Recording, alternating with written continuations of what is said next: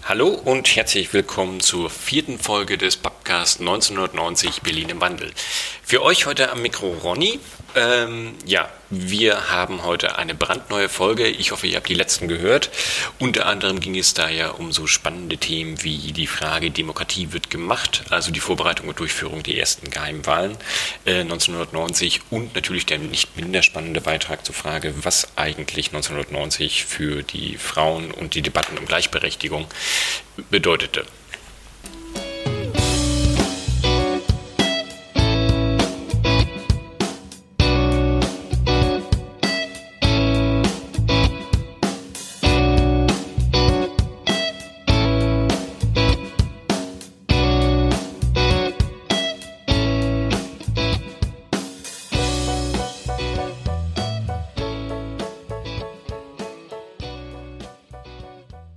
Heute ähm, haben wir ein anderes Thema. Äh, wir begeben uns ein bisschen ins Zwielicht und zwar in die Welt der Geheimdienste.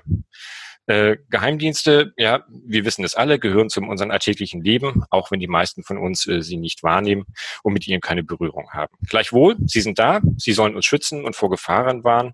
Sie sind also durchaus wichtig. Deshalb aber auch nicht unproblematisch, eben weil sie im Geheimen arbeiten, äh, ist weder eine effektive Kontrolle letztlich möglich, noch soll es sie geben. Geheimdienstarbeit ist also, wenn man es auf den Punkt bringen will, letztlich Vertrauenssache. Und wie weit diese Dienste bei der Erfüllung ihrer Aufgaben auch unsere Grund- und Freiheitsrechte einschränken dürfen, um ihre Aufgaben erfüllen zu können, darüber wird und wurde in der Öffentlichkeit, wie ein Blick in die Medien zeigt, ja immer wieder gestritten. Und das ist auch gut so. Denn wie gefährlich Geheimdienste werden können, werden können, das zeigt äh, der Blick in die Vergangenheit, um den es heute geht. Auch in der DDR gab es einen Geheimdienst, das Ministerium für Staatssicherheit, kurz Stasi. Im Gegensatz zu dem, was wir heute an Sicherheitsapparaten haben, war das allerdings ein allmächtiger Geheimdienst, der im Gegensatz zu unseren heutigen Diensten nicht die Bevölkerung oder die Verfassung schützen sollte, sondern allein darauf abgestellt war, die Herrschaft der kommunistischen Staatspartei SED zu schützen. Diese stattete die Stasi nämlich deshalb mit für uns heute unvorstellbaren Kompetenzen aus. Es ging nicht nur darum, die Bevölkerung breit zu bespitzeln und Informationen zu, Sammlung, zu sammeln, sondern es ging auch darum, Menschen zu verhaften und zu bestrafen. Präziser müsste man also nicht von Geheimdienst, sondern von einer Geheimpolizei sprechen. Hunderttausende politische Gefangene in der DDR gehen auf das Konto der Stadtsicherheit. Und damit war im Herbst 1989 Schluss. Während der friedlichen Revolution demonstrierten die Menschen in der DDR für ein Ende dieser Diktatur. Und die Stasi als wesentlichste Machtstütze der SED geriet, wenig verwunderlich, in den Fokus der Proteste. Nicht Reform, sondern eine ersatzlose Auflösung des Geheimdienstes war die Forderung, die in mehreren Etappen gewaltlos und erfolgreich umgesetzt wurde. Mit dem 30. März 1990 war die DDR der einzige Staat auf der Welt, der bewusst auf einen Geheimdienst verzichtete.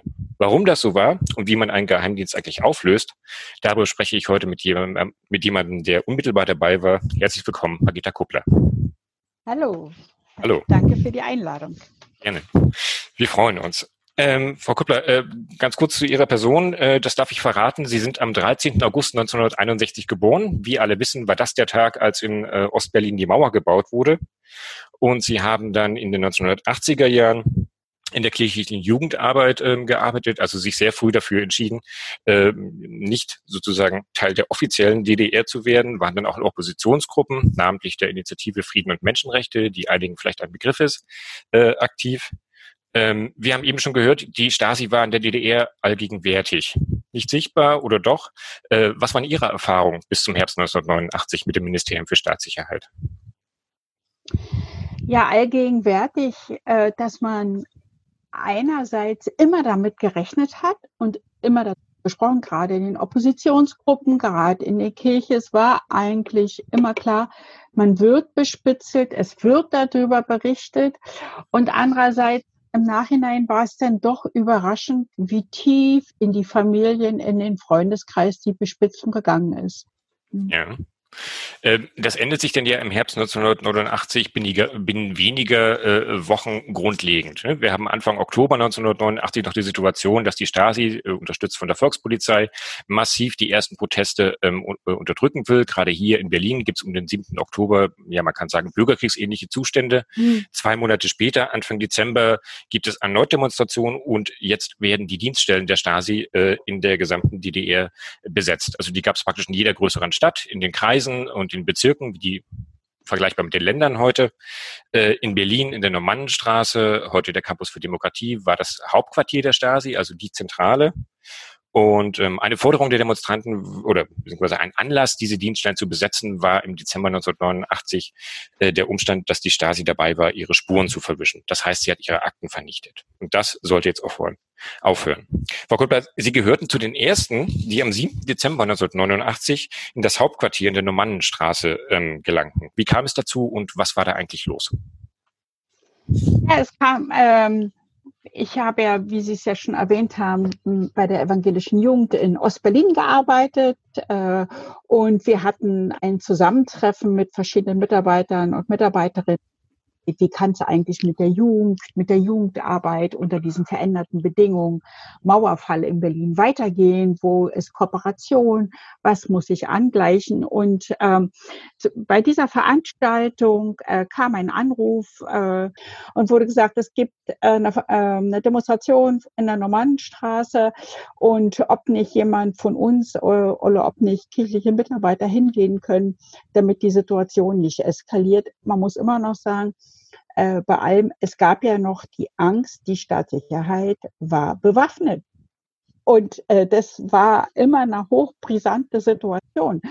Ähm, und ich habe damals äh, in Lichtenberg gewohnt und äh, ich war Besitzerin eines kirchlichen Dienstausweises. Das heißt, ich hatte ein Papier, was mich legitimiert und was mich auch schützt, weil äh, klar war, dass äh, die Kirche sich schon um ihre Mitarbeiter äh, kümmert, wenn die verschwinden. Und äh, deshalb habe ich gesagt, ich fahre mal hin und guck mal, ob ich was tun kann. Andere wollten auch hinfahren aus anderen Kreisen. Und bin äh, und bin halt hingefahren ähm, und habe mein äh, mein Dienstausweis gezückt und bin da reinspaziert. Das im Nachhinein ist es wirklich äh, völlig irre und hat äh, und habe gesagt, so, ich möchte jetzt darüber reden, was ist hier los, was können wir machen, wie können wir Eskalation vermeiden? Und hatte deswegen eigentlich so eine Legitimation. Also ich hatte den Eindruck, die andere Seite war auch froh, dass irgendjemand so ein bisschen wie offiziell wirkte. Dann war ich auch in der IFM, hatte also auch so eine Bürgerrechtslegitimation und so ist es zustande gekommen. Was ist dann vor Ort passiert? Ich meine, ich stelle mir das sehr aufregend vor. Die Tore gehen auf, man sieht jetzt ähm, Stasi-Generäle ja. oder Stasi-Offiziere, die das jetzt mit einem reden. Ja. Hm, das war am nächsten Tag. Also die waren schon sehr klug und wir haben und wir waren vielleicht auch nicht so klug. Das heißt, wir haben uns auf den nächsten Tag verabredet und dann haben die Begründung war, dann dürfen wir Presse einladen, die ist natürlich nicht vor Ort. Dann wird sozusagen eine offizielle Begehung und das war sozusagen der Deal zu sagen, ihr könnt rein, aber erst am nächsten Morgen.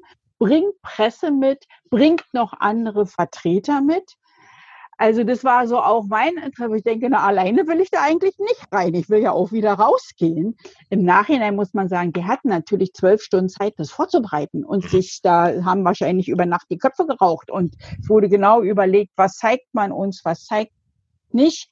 So, also es war in dem Sinne eben nicht eine Ad-Hoc-Besetzung, sondern die Verabredung, die Situation war am Abend davor und am nächsten Morgen fand die Begehung statt, die dann äh, vom 1199 aufgezeichnet wurde. Mhm. Und 1199 war ein Jugend-TV-Sender, äh, der äh, damals sehr weit verbreitet war und den viele auch gesehen haben. Äh, Sie haben genau. es gerade schon, angedeutet, ähm, äh, die haben sich darauf vorbereitet. Ähm, dazu muss man wissen, äh, die Debatten, also die Besetzung fanden statt und da stellte sich ja die Frage, wie jetzt weiter? Äh, mhm. Die Forderung, dass man die Stasi reformieren oder gar auflösen müsste, die gab es schon länger, die wurde auf den Demonstrationen gerade im November äh, immer wieder erhoben. Das heißt, die Stasi war jetzt sehr in Bedrängnis, auch die SED, die ja formal immer noch an der Macht war, auch wenn sie immer mehr Macht abgeben musste. Das heißt, es gab Bestrebungen, diese Stasi irgendwie über die friedliche Revolution hinweg zu, hinweg zu retten.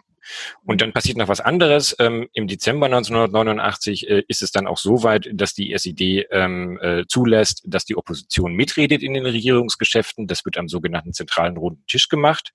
Und dieser zentrale runde Tisch ist dann auch beauftragt, äh, sich mit dem Problem Stasi auseinanderzusetzen. Da gibt es dann eine Arbeitsgruppe, die wird gegründet, die sogenannte Arbeitsgruppe äh, Sicherheit, eine Abkürzung für Auflösung der Staatssicherheit.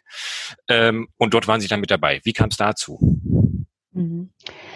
Äh, ja, es kam dazu, weil ähm, die Oppositionsgruppen äh, Vertreter dorthin senden konnten. Alle, die am runden Tisch vertreten waren, konnten selber dann äh, Menschen dahin schicken. Und ähm, die, die IFM war ja keine Massenorganisation. Das heißt, es gab ja nicht äh, hunderte von Menschen, die da drin, man muss immer sagen, war eine Oppositionsbewegung, die sich gegründet hat oder die aktiv war zu Zeiten, als es noch nicht ungefährlich war, in einer Oppositionsbewegung äh, sich, äh, sich zu organisieren. Und von daher gesehen gab es einfach auch nicht so, so viele Menschen. Und ja, ich, hab, ich war einmal dabei, ich war bei der Begehung dabei und dann haben alle gesagt, mach das mal weiter, bleib mal so, wir brauchen so. Und ich habe das ja dann mit Werner Fischer auch zusammen gemacht. Und wir waren ja dann schon so, dass wir gesagt haben, oh, wir schicken da nicht irgendjemand alleine hin. Äh, es sollte schon, man sollte sich schon in der eigenen äh, Gruppe auch absprechen können, um so ähm, äh, ja mindestens äh, bestimmte Sachen reflektieren zu können, also agieren in, im Zusammenhang mit dem Geheimdienst ist ja nicht ganz, also nicht frei von Manipulation oder von, äh, von Unnahbarheiten oder von bestimmten Sichten auf Dinge. Und von daher ist es immer ganz gut, wenn man sich ein bisschen reflektieren kann. Und deswegen haben wir das eben zu zweit gemacht. Und ich war eben dabei, weil ich da auch dabei war. Also es ist, damals war eben vieles auch, hat sich so ergeben aufgrund der Dynamik der Zeit. Man hatte ja nicht wochenlang einen Arbeitskreis zu gründen, sondern hieß, wir machen es heute, ab morgen ist der aktiv, wen schickt ihr hin? Und es waren alles Ad-Hoc-Reaktionen. Die, die, die Zeit hatte eine unheimliche Dynamik. Und ähm, das Ministerium für Staatssicherheit hat ja versucht, sich zu reformieren, nämlich in das Amt für nationale Sicherheit. Also die Arbeitsgruppe Sicherheit hatte viel mehr damit zu tun, dass sie diese Umstellung auf das Amt für nationale Sicherheit begleiten sollte. Und dann hat sich gezeigt, es geht nicht, es ist nicht reformierbar.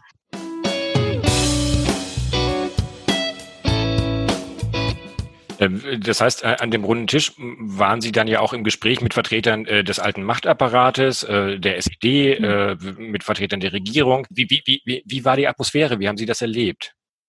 Also ich meine, Sie, ja, man muss, mhm. ja, man muss ja unterscheiden zwischen den zentralen runden Tisch und, sag ich mal, den kleinen runden Tisch Sicherheit. Da war die Staatssicherheit, die Vertreter des Ministeriums schon mit am Tisch im, äh, sage ich mal, im, äh, in Form vom Generalstaatsanwalt, in Form vom Offizier.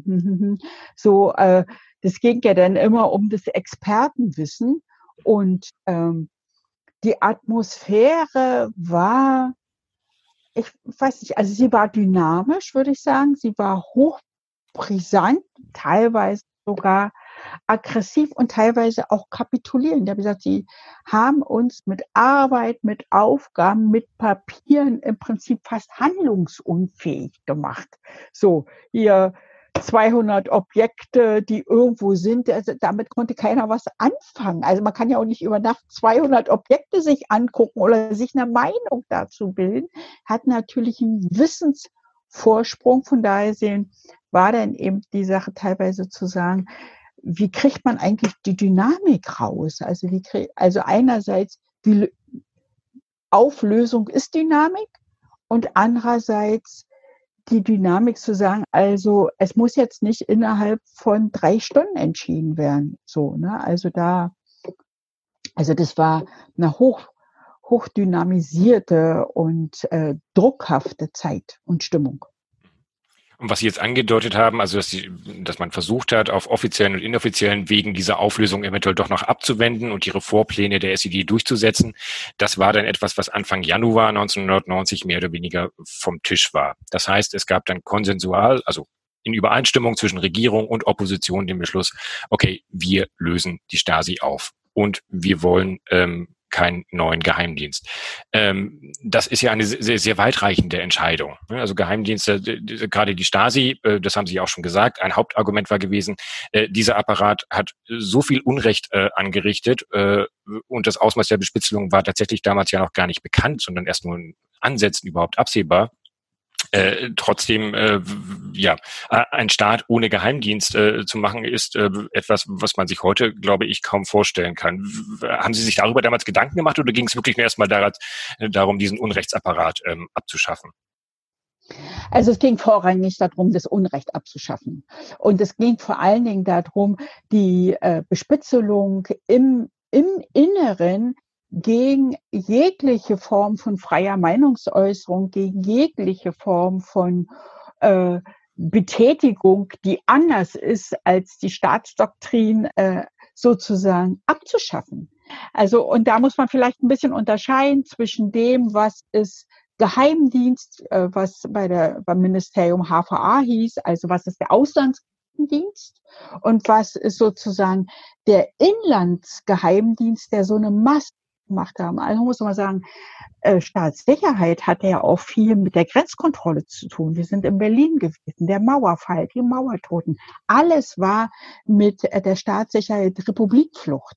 Also eine, ein, ein Straftatbestand, der sagt, wenn du das Land verlässt, bist du ein Straftäter. Wenn du nur den Gedanken daran hast, überlegst, du könntest weggehen, bist du ein Straftäter. Das muss man sich wirklich äh, deutlich machen. Ne? Und das ist ja fast ein Alleinstellungsmerkmal, nicht ganz, aber fast ein Alleinstellungsmerkmal auf der Welt zu sagen, wir stellen diese Tatsache unter Strafe. Ne? Und da zu sagen, das war natürlich der Hauptaugenmerk. Ne? Also wie können wir diesen Geheimdienst Sand ins Getriebe stürz, äh, streuen, wie können wir ihn so lahmlegen, dass genau äh, diese Tatsache nicht mehr, also diese, diese Situation nicht mehr passiert, dass Menschen kriminalisiert werden, weil sie woanders leben wollen oder weil sie eine andere Meinung haben. Mhm. Aber im Frühjahr 1990 beginnen sich ja dann die politischen Rahmenbedingungen auch zu verändern. Also das, was die SED auch an Straftatbeständen definiert hat, war ja dann nicht mehr, ähm, also konnte gar nicht mehr durchgesetzt werden.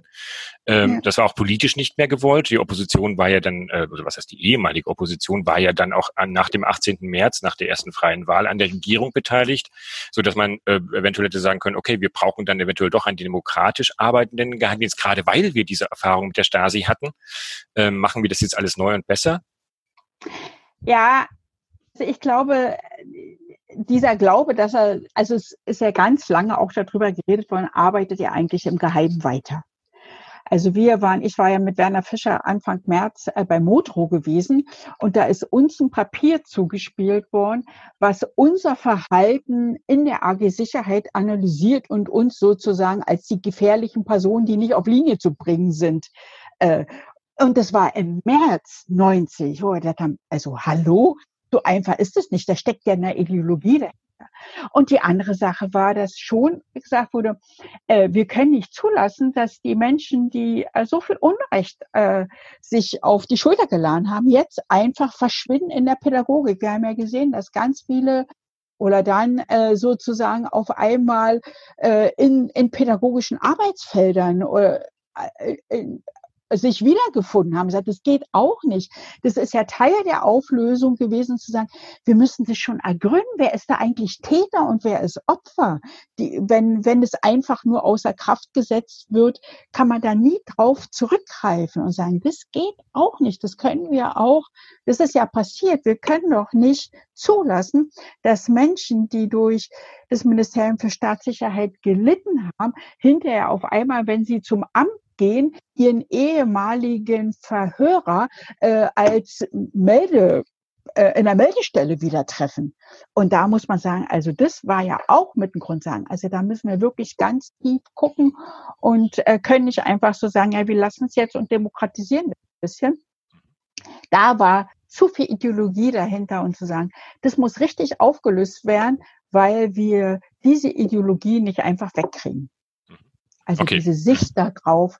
Die Menschen haben ja bis zu dem Tag, die Menschen, die für die Staatssicherheit gearbeitet haben, informell oder offiziell, sind bis zu dem Tag X davon ausgegangen, dass sie auf der richtigen Seite stehen und das Richtige tun. Und die sind nicht davon ausgegangen, dass sie am nächsten Tag, dass sie sagen, ich habe mich schuldig gemacht. Mhm. Also das heißt, äh, das Vertrauen oder überhaupt nur die Möglichkeit oder die Vorstellung, äh, mit dem alten Personal einen demokratischen Geheimdienst aufzubauen, war schlicht und ergreifend nicht gegeben. Ja, ja genau.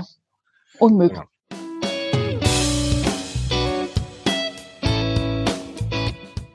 das führt dann unmittelbar zu der Frage, äh, Sie hatten dann, oder es gab den Beschluss, äh, den, den, äh, die Stasi aufzulösen, also sowohl den Inlandsgeheimdienst als auch den Auslandsgeheimdienst.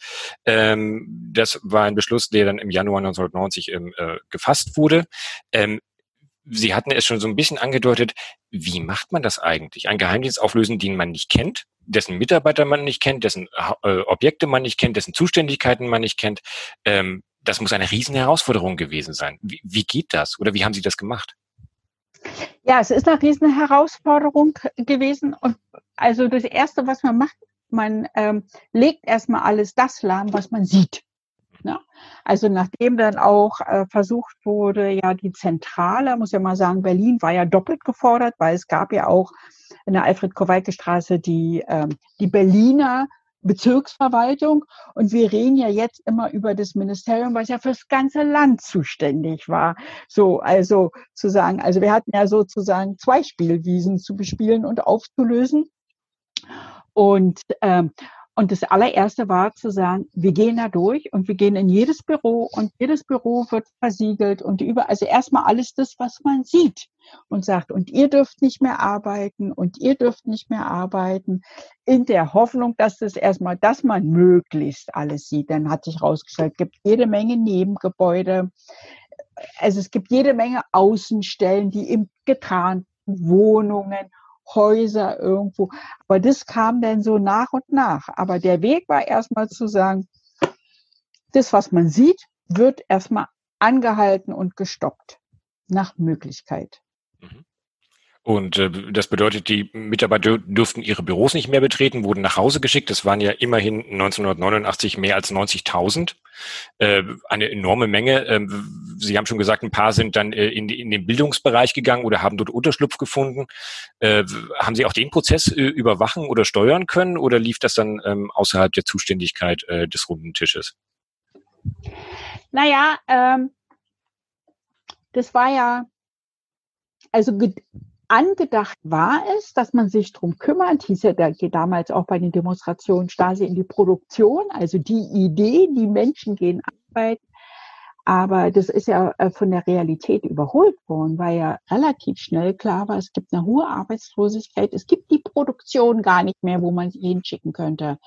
Ähm, die 90.000 haben ja nicht alle in der Mannstraße gearbeitet. Das war ja das andere. Man muss mal sagen, es gab viele Unterfirmen, viele Verzweigungen. Also von daher gesehen ähm, sind ja zuallererst die schon versucht worden, sozusagen nach Hause zu schicken. Und äh, aber die die Menschen, die denn ähm, verzweigter oder nicht so direkt greifbar waren, ähm, die konnten sich schon ganz gut hinterher erstmal äh, verstecken. Und man muss ja immer wissen dazu, es gab ja dann diesen Beschluss, dass jeder seine eigene Kaderakte, ich weiß nicht, ob es ein Begriff ist, also diese Personalakten, diese Akte, die Personalakte, ja, wo mhm. die ja auch sehr politisch gefärbt war, dass die jeder bereinigen durfte. Mhm. Ja da war dann sozusagen vieles hinterher nicht mehr da und die Menschen waren dann letztendlich unbeschriftet, unbeschrieben und äh, konnten dann mit ihrer Qualifizierung auch irgendwo hingehen. Ähm, deswegen gab es ja hinterher die Fälle, dass dann gerade in Berlin überprüft wurde, eigentlich, äh, dass Menschen im öffentlichen Dienst hinterher überprüft wurden, haben die einen Kontakt zur Staatssicherheit gehabt und hinterher wieder entlassen wurden. Das war ja dann der Prozess danach, weil gesagt wurde, ja, hier ist offensichtlich ein Problem, was wir anders gar nicht gelöst kriegen. Mhm. Ne? Also sie ja. sind erstmal eingesickert, sind aber vielfältig hinterher wieder entlassen worden. Was vielleicht auch ein bisschen damit zusammenhängt, wenn man so die Zeitung oder Nachrichtensendungen früher 1990 nicht anschaut. Es wird ganz viel darüber geredet, wer als Zuträger, also als Spitzel für die Staatssicherheit tätig war, aber praktisch niemand redet darüber, wer zum hauptamtlichen Apparat äh, gehört und äh, die, also die ja eigentlich, dafür, nicht nur eigentlich, sondern die dafür verantwortlich waren, was an Unrecht dort passiert ist. Wie, wie erklären Sie sich das, dass alle nur über die Spitzel reden und niemals damals, niemand damals über die mhm. Hauptamtlichen? Mhm. Ähm, ich erkläre mir das so, es gibt äh, zwei Ebenen dafür. Erstmal die Spitzel, die informellen Mitarbeiter, wie sie ja offiziell hießen, ähm, waren viel näher am Freundes- und Familienkreis. Das heißt, die sind bekannt. Da ist rausgekommen, wenn man hinterher in seine Akte guckt, ach, guck mal meine Schwester, guck mal mein Schwager, guck mal meine Eltern oder guck mal mein Freund oder mein Ehemann. Ne? Das macht natürlich ganz andere Emotionalität als der unbekannte Führungsoffizier, den man selber ja nicht kennt. Und dann Offizier sagte schon, es ist eine militärische Struktur und andere, und die Armee selber ist ja auch übernommen worden. Das heißt, das war ja gar nicht so einfach, sozusagen die Beamten, die beim Staat angestellt waren, äh, einfach zu entlassen. Das, äh, da gab es ja auch hinter in der Bundesrepublik eine andere Rechts Zusammenhänge. Aber Menschen, die eigentlich nicht angestellt waren, die sozusagen diese Zuträger waren, die waren viel mehr habhaft zu, zu bekommen sozusagen kriegen. Und sie haben mehr Emotionalität ausgelöst. Es gibt ja auch Stimmen, die sagen, das war eventuell äh, nicht nur Zufall, sondern auch ein wenig gesteuert, dass man halt die Aufmerksamkeit von diesem hauptamtlichen Personal ein bisschen weglenkt und äh, dann die Debatten über die EMs hochkocht, um halt ähm, ja sozusagen die, die, die, die eigentliche Stasi und die eigentlich Verantwortlichen dafür auch ein bisschen aus dem Fokus rauszunehmen. Ja, ähm, also das ist ja immer die Frage, äh, wenn, wenn es gesteuert war, dann war es nur steuerbar, war es sich steuern ließ, weil es auch auf eine emotionale Bereitschaft äh, getroffen hat. Ne? Also es ist natürlich war alles dahin und also es war ja auch äh, auch der BND hatte ja kein Interesse, die HVA aufzulösen, sondern die zu übernehmen. Es ist einfach so die Frage, was nicht. Ist egal. Das höre ich zum ersten Mal, aber mag sein. Mhm. Also wo man, also da war ja immer gesagt, wie macht man Quellenschutz? Ne? Also ich glaube, die offiziellen Mitarbeiter hatten, hatten scheinbar einen Anspruch, und das ist das Besondere an, äh, an Geheimdiensten, auf Quellenschutz. Dass sie sagen, wir müssen sie schützen. Also die offiziellen Tschechisten, die offiziellen Spione im Ausland hat man versucht zu schützen. Die inoffiziellen Mitarbeiter hat man dann geopfert oder sagt, die kann man weil das kommt eh raus. Wenn man es freigibt, kommt es raus. Aber die anderen Quellen wollte man schützen. Mhm. Und so. Deswegen ist vielleicht auch da verstärkt drauf geguckt worden oder so. Kant.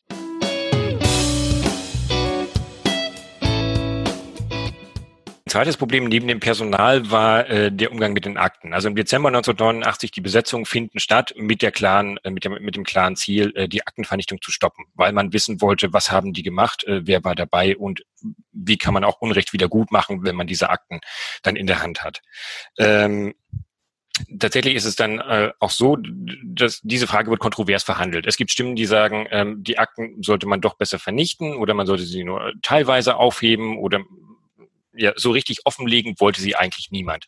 Äh, wie wurde das ähm, in dieser Frühphase am runden Tisch verhandelt?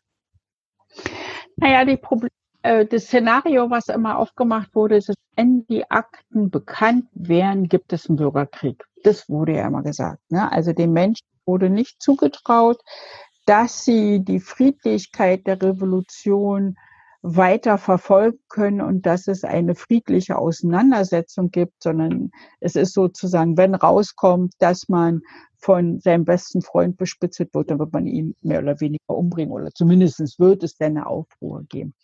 Das waren sozusagen die Szenarien, die äh, gezeichnet wurden, die dann dafür sprechen sollten, dass sie komplett vernichtet werden.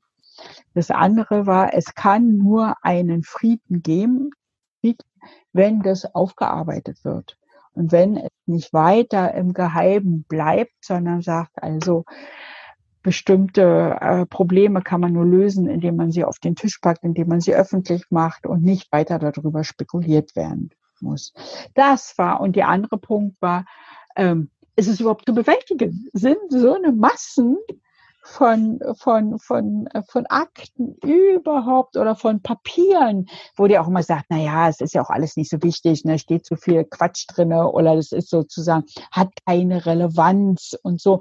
Also das waren die beiden Ebenen, die da miteinander diskutiert wurden. Wie ging die Diskussion aus? Naja, die ging ja unterschiedlich aus, die Diskussion. Also es ist ja äh, bekannt, dass äh, Akten vernichtet wurden. Also man muss unterscheiden zwischen den Akten, die sozusagen als Papier da waren und die während des fast des gesamten Prozesses Menschen, also Mitarbeiter versucht haben, weiter zu vernichten. So, ne? Und dann wurde gesagt, das was, also wer heute nicht mehr in die Akte gucken kann, wo keine da war, muss man davon ausgehen, dass der so interessant damals war, dass er seine Akte auf dem Schreibtisch lag, war in der Bearbeitung war, weil die Akten, die in Bearbeitung waren, sind die ersten, die vernichtet wurden. Und äh, die andere Geschichte war ja, dass es auch äh, digitalisierte äh, Aufzeichnungen gab und dass die hauptsächlich von der HVA und dass die ja in einem Beschluss, in einem Mehrheitsbeschluss des Rund, äh, des, äh, der AG Sicherheit vernichtet wurden. In einem sozusagen Zustimmungsbeschluss. Und die Mehrheit der anwesenden Personen äh, dafür gestimmt haben. Mhm. Aus die dem Begründ mhm. Die Begründung war ja, es ist alles doppelt da, man braucht es nicht aufheben. Außerdem der ominöse Quellenschutz und die Dynamik der Zeit. So. Und die IFM, also wir, die Vertreter der IFM, haben ja dann darauf bestanden, dass in dem Protokoll Minderheitenvotum aufgenommen wird, dass wir gegen die Vernichtung sind. Mhm. Weil Sie gesagt haben, auch Quellenschutz für einen Auslandsgeheimdienst ist kein Argument, sondern eher etwas, was der Aufarbeitung, einer vollständigen Aufarbeitung entgegenstehen würde. Oder was, was waren Ihre Motive zu sagen, äh, dieser Logik folgen wir nicht, das machen wir nicht mit? Ja, meine erste Logik, was ich gesagt habe, ich vertraue einem, ähm, sag ich mal, durch Straftaten sich ausgezeichneten Geheimdienst nicht. Also wieso soll ich ihm glauben, dass das, was er zusichert, auch wenn es irgend so ein Generalstaatsanwalt ist, wo ich sage, nein, ich kann ihm das nicht glauben und ich verstehe nicht, warum jetzt diese Dynamik da sein muss. Ich vertraue diesen Zusicherungen nicht. Und alles, was ich vernichten kann, kann ich auch noch morgen vernichten. Es gibt überhaupt keinen Grund dazu. Und zu sagen, nur weil ich es doppelt habe und denke, nee, also die Logik hat sich, die Logik dahinter hat, war für mich nicht schlüssig. Und ähm, ein, äh, ein Quellenschutz lässt sich immer anders machen und denke, und wissen wir, ob wir die Quelle wirklich so schützen müssen? Kann es nicht sein, dass auch diese Quelle eine Straftat begangen hat, weil sie zu einem kriminellen Geheimdienst gehört hat und muss da nicht erstmal nachgeguckt werden, bevor ich sage, das stelle ich hier alles unter eine Glasglocke und äh, per se kriegt es einen per se Schein und wird gesagt, okay, dir, ähm, dir kann keiner mehr was nachweisen. So. Und ich war überrascht, dass äh, da scheinbar äh, so eine hohe Glaubwürdigkeit auf einmal da ist. Denke, wo, Leute, wo ist euer Misstrauen? Mhm. Aber das hat sich ja auch im Nachhinein geklärt. Genau, äh, das war das, das Misstrauen war, war angebracht, wie wir heute wissen, das war eine Lüge. Es gab keine Duplikate, sondern das, was damals an Informationen, also gerade elektronisch gespeicherten Informationen vernichtet wurde, ist ersatzlos ähm, vernichtet, also steht uns heute nicht mehr zur Verfügung. Gleichzeitig, ähm, auch wenn es äh, auch nach der Besetzung noch Vernichtungsaktionen gab, aber wir wissen ja inzwischen, dass es, äh, dass der Schwund aufs Ganze gesehen relativ gering ist. Also wir haben ein ziemlich umfangreiches, nahezu vollständiges für die frühen Jahrzehnte Stasi-Archiv, mit dem wir heute äh, forschen und aufarbeiten können. Insofern ähm, spielt das am Ende des Tages nicht die Verdienste ähm, dieses Auflösungsprozesses. Genau. Naja, und worauf ich abzielen wollte, ist, dass ja im Nachhinein sich auch herausgestellt hat, dass auch in diesem, in der AG Sicherheit äh, wo ja viele Vertreter von Oppositionsgruppen waren, auch wiederum Mitarbeiter waren, die ja wiederum selber bei der Staatssicherheit waren. Also wir waren ja nicht die Oppositionsgruppe, sondern wir hatten eben nicht bloß die offiziellen Vertreter des Ministeriums, sondern wir hatten auch inoffiziellen Vertreter des Ministeriums in unseren eigenen Reihen oder in den Reihen, mhm. äh, der, die natürlich deswegen gesagt haben, wir wollen das nicht. Ja. Es gab ja keine Überprüfung, sind mhm. die Leute Stasi belastet mhm. für die Leute, die da am Tisch gesessen haben, sondern ja. die waren nur legitimiert durch ihre Gruppe. Mhm. Genau. So, ja. Und das wäre auch in der Kürze der Zeit gar nicht möglich gewesen. Also zwischen genau. Auflösungsbeschluss ja. und dem offiziellen Ende der Stadtsicherheit, 30. März 1990, das sind dann rechnerisch maximal drei Monate und dann einen Geheimdienst wirklich komplett arbeitsunfähig machen, offiziell aufzulösen. Das ist tatsächlich äh, ein sehr besonderer Vorgang. Ja. Genau. ähm, ich habe schon gesagt, äh, 30. März 1990 war der Stichtag. Die offizielle Stasi, also der Inlandsteil, ist auf jeden Fall aufgelöst. Den Auslandsgeheimdienst wickelt man dann noch bis Juni ab. Äh, ähm, das ist jetzt aber nicht mehr unser Thema. Ähm, am 18. März, zwei Wochen zuvor, gab es die ersten freien Wahlen. Der zentrale runde Tisch, also die Übergangsregierung, stellt ihre Arbeit ein. Äh, auch die Arbeitsgruppe, die Sie angehört haben, ähm, äh, ja, hört auf zu existieren. Wie ging es für Sie weiter? Sind Sie an dem Thema dran geblieben oder ja? Genau. Ja, also ähm, erstmal äh, habe ich äh, bei der evangelischen Jugend gearbeitet. Ich war für diese Zeit äh, bei der AG Sicherheitsarbeit freigestellt. Äh, das gab es damals und ähm, bin sozusagen dann wieder in meine bis dato normale Arbeit zurückgegangen und habe wieder bei der evangelischen Kirche gearbeitet. Das heißt, ich habe mich hinterher nicht an den äh, operativen Gruppen beteiligt, die dann gefahren sind und äh, noch einzelne Objekte, je nachdem, was wir dann ähm, gefunden haben, die noch lange damit beschäftigt waren, sondern ähm, meine, meine, meine Hauptbetätigung war dann wieder die Arbeit, die ich vorher gemacht habe. Und das andere war dann, dass ich schon politisch äh, weiter aktiv war und weiter gearbeitet habe. Aber ich habe damals äh, ähm, entschieden gehabt, dass ähm, ich vorher nicht so sehr viel mit dem Geheimdienst zu tun haben wollte und dachte, das äh, ist für mich kein guter Weg. Also auch bei der Auflösung war es ja dann so, dass es diese Entscheidung gab, äh, erklärt man sich bereit, äh, Verschwiegenheit zu wahren über die Dinge, die man dort erlebt. Und habe gedacht, also ich halte das für keinen guten Weg, wieder so weit an so einem Geheimdienst anzudocken, dass man wieder Geheimnisträger ist. Und dann habe ich gedacht, das geht nicht. Ich kann das nur machen, solange wie das, was ich mache, auch öffentlich ist und ich kann der Öffentlichkeit darüber berichten. Mhm. Gut, äh, danke Frau Kupler ähm, für diese Einblicke. Ähm, unsere Abschlussfrage, die wir in jedem Podcast stellen. Ähm, wir haben jetzt über Berlin 1990 geredet. Wenn wir in zehn Jahren auf das Jahr 1990 zurückblicken, ähm, was wäre aus Ihrer Sicht ein wichtiges Thema, über das man reden sollte? Ich finde, was uns in zehn Jahren immer noch interessieren wird, ist ein Rückblick darauf, ähm, was für, was wir aus dieser, aus dieser Zeit lernen können. Also wir können, was wir da sozusagen daraus lernen können, was brauchen wir, was brauchen wir nicht? Und was ist vielleicht ähm, die Situation, wo, äh, wo, wo wir Schwierigkeiten, die heute in der Gesellschaft da sind, auf Situationen von damals zurückführen können. Wo wir sagen, also sind manchmal so eine Dynamiken wirklich gut, sind die nochmal zu hinterfragen? Und ähm, muss nicht äh, auch im Nachhinein oder in der Zukunft mehr geguckt werden darauf, wie sind diese politischen Fehlentwicklungen ernst zu nehmen. Vielleicht ist es das so, wo man sagt, also was haben wir denn nicht ernst genommen und was müssen wir jetzt ernst nehmen und was Ernsthaftigkeit der Situation, die immer überprüft werden muss. Mhm. Also eine immerwährende Aufgabe ist. Genau. Super. Gut, äh, vielen Dank. Das war's auch schon wieder. Ähm, ich hoffe, es war interessant und ihr habt einiges Neues über dieses spannende Kapitel ähm, erfahren. Ähm, beendet, so viel sei schon verraten, äh, war die Angelegenheit äh, Staatssicherheit und der Umgang mit ihrem Erbe damit aber noch lange nicht. Im Gegenteil, ähm, obwohl die Stasi aufgelöst war, begannen die Debatten um den Umgang mit ihren Hinterlassenschaften, also namentlich den Akten, erst in den kommenden Monaten. Darüber wird euch dann in einigen Wochen äh, Jens berichten, natürlich auch dann wieder mit einem spannenden Gast. Ähm, für heute von mir alles Gute, auf bald und ähm, ja, bleibt uns gewogen.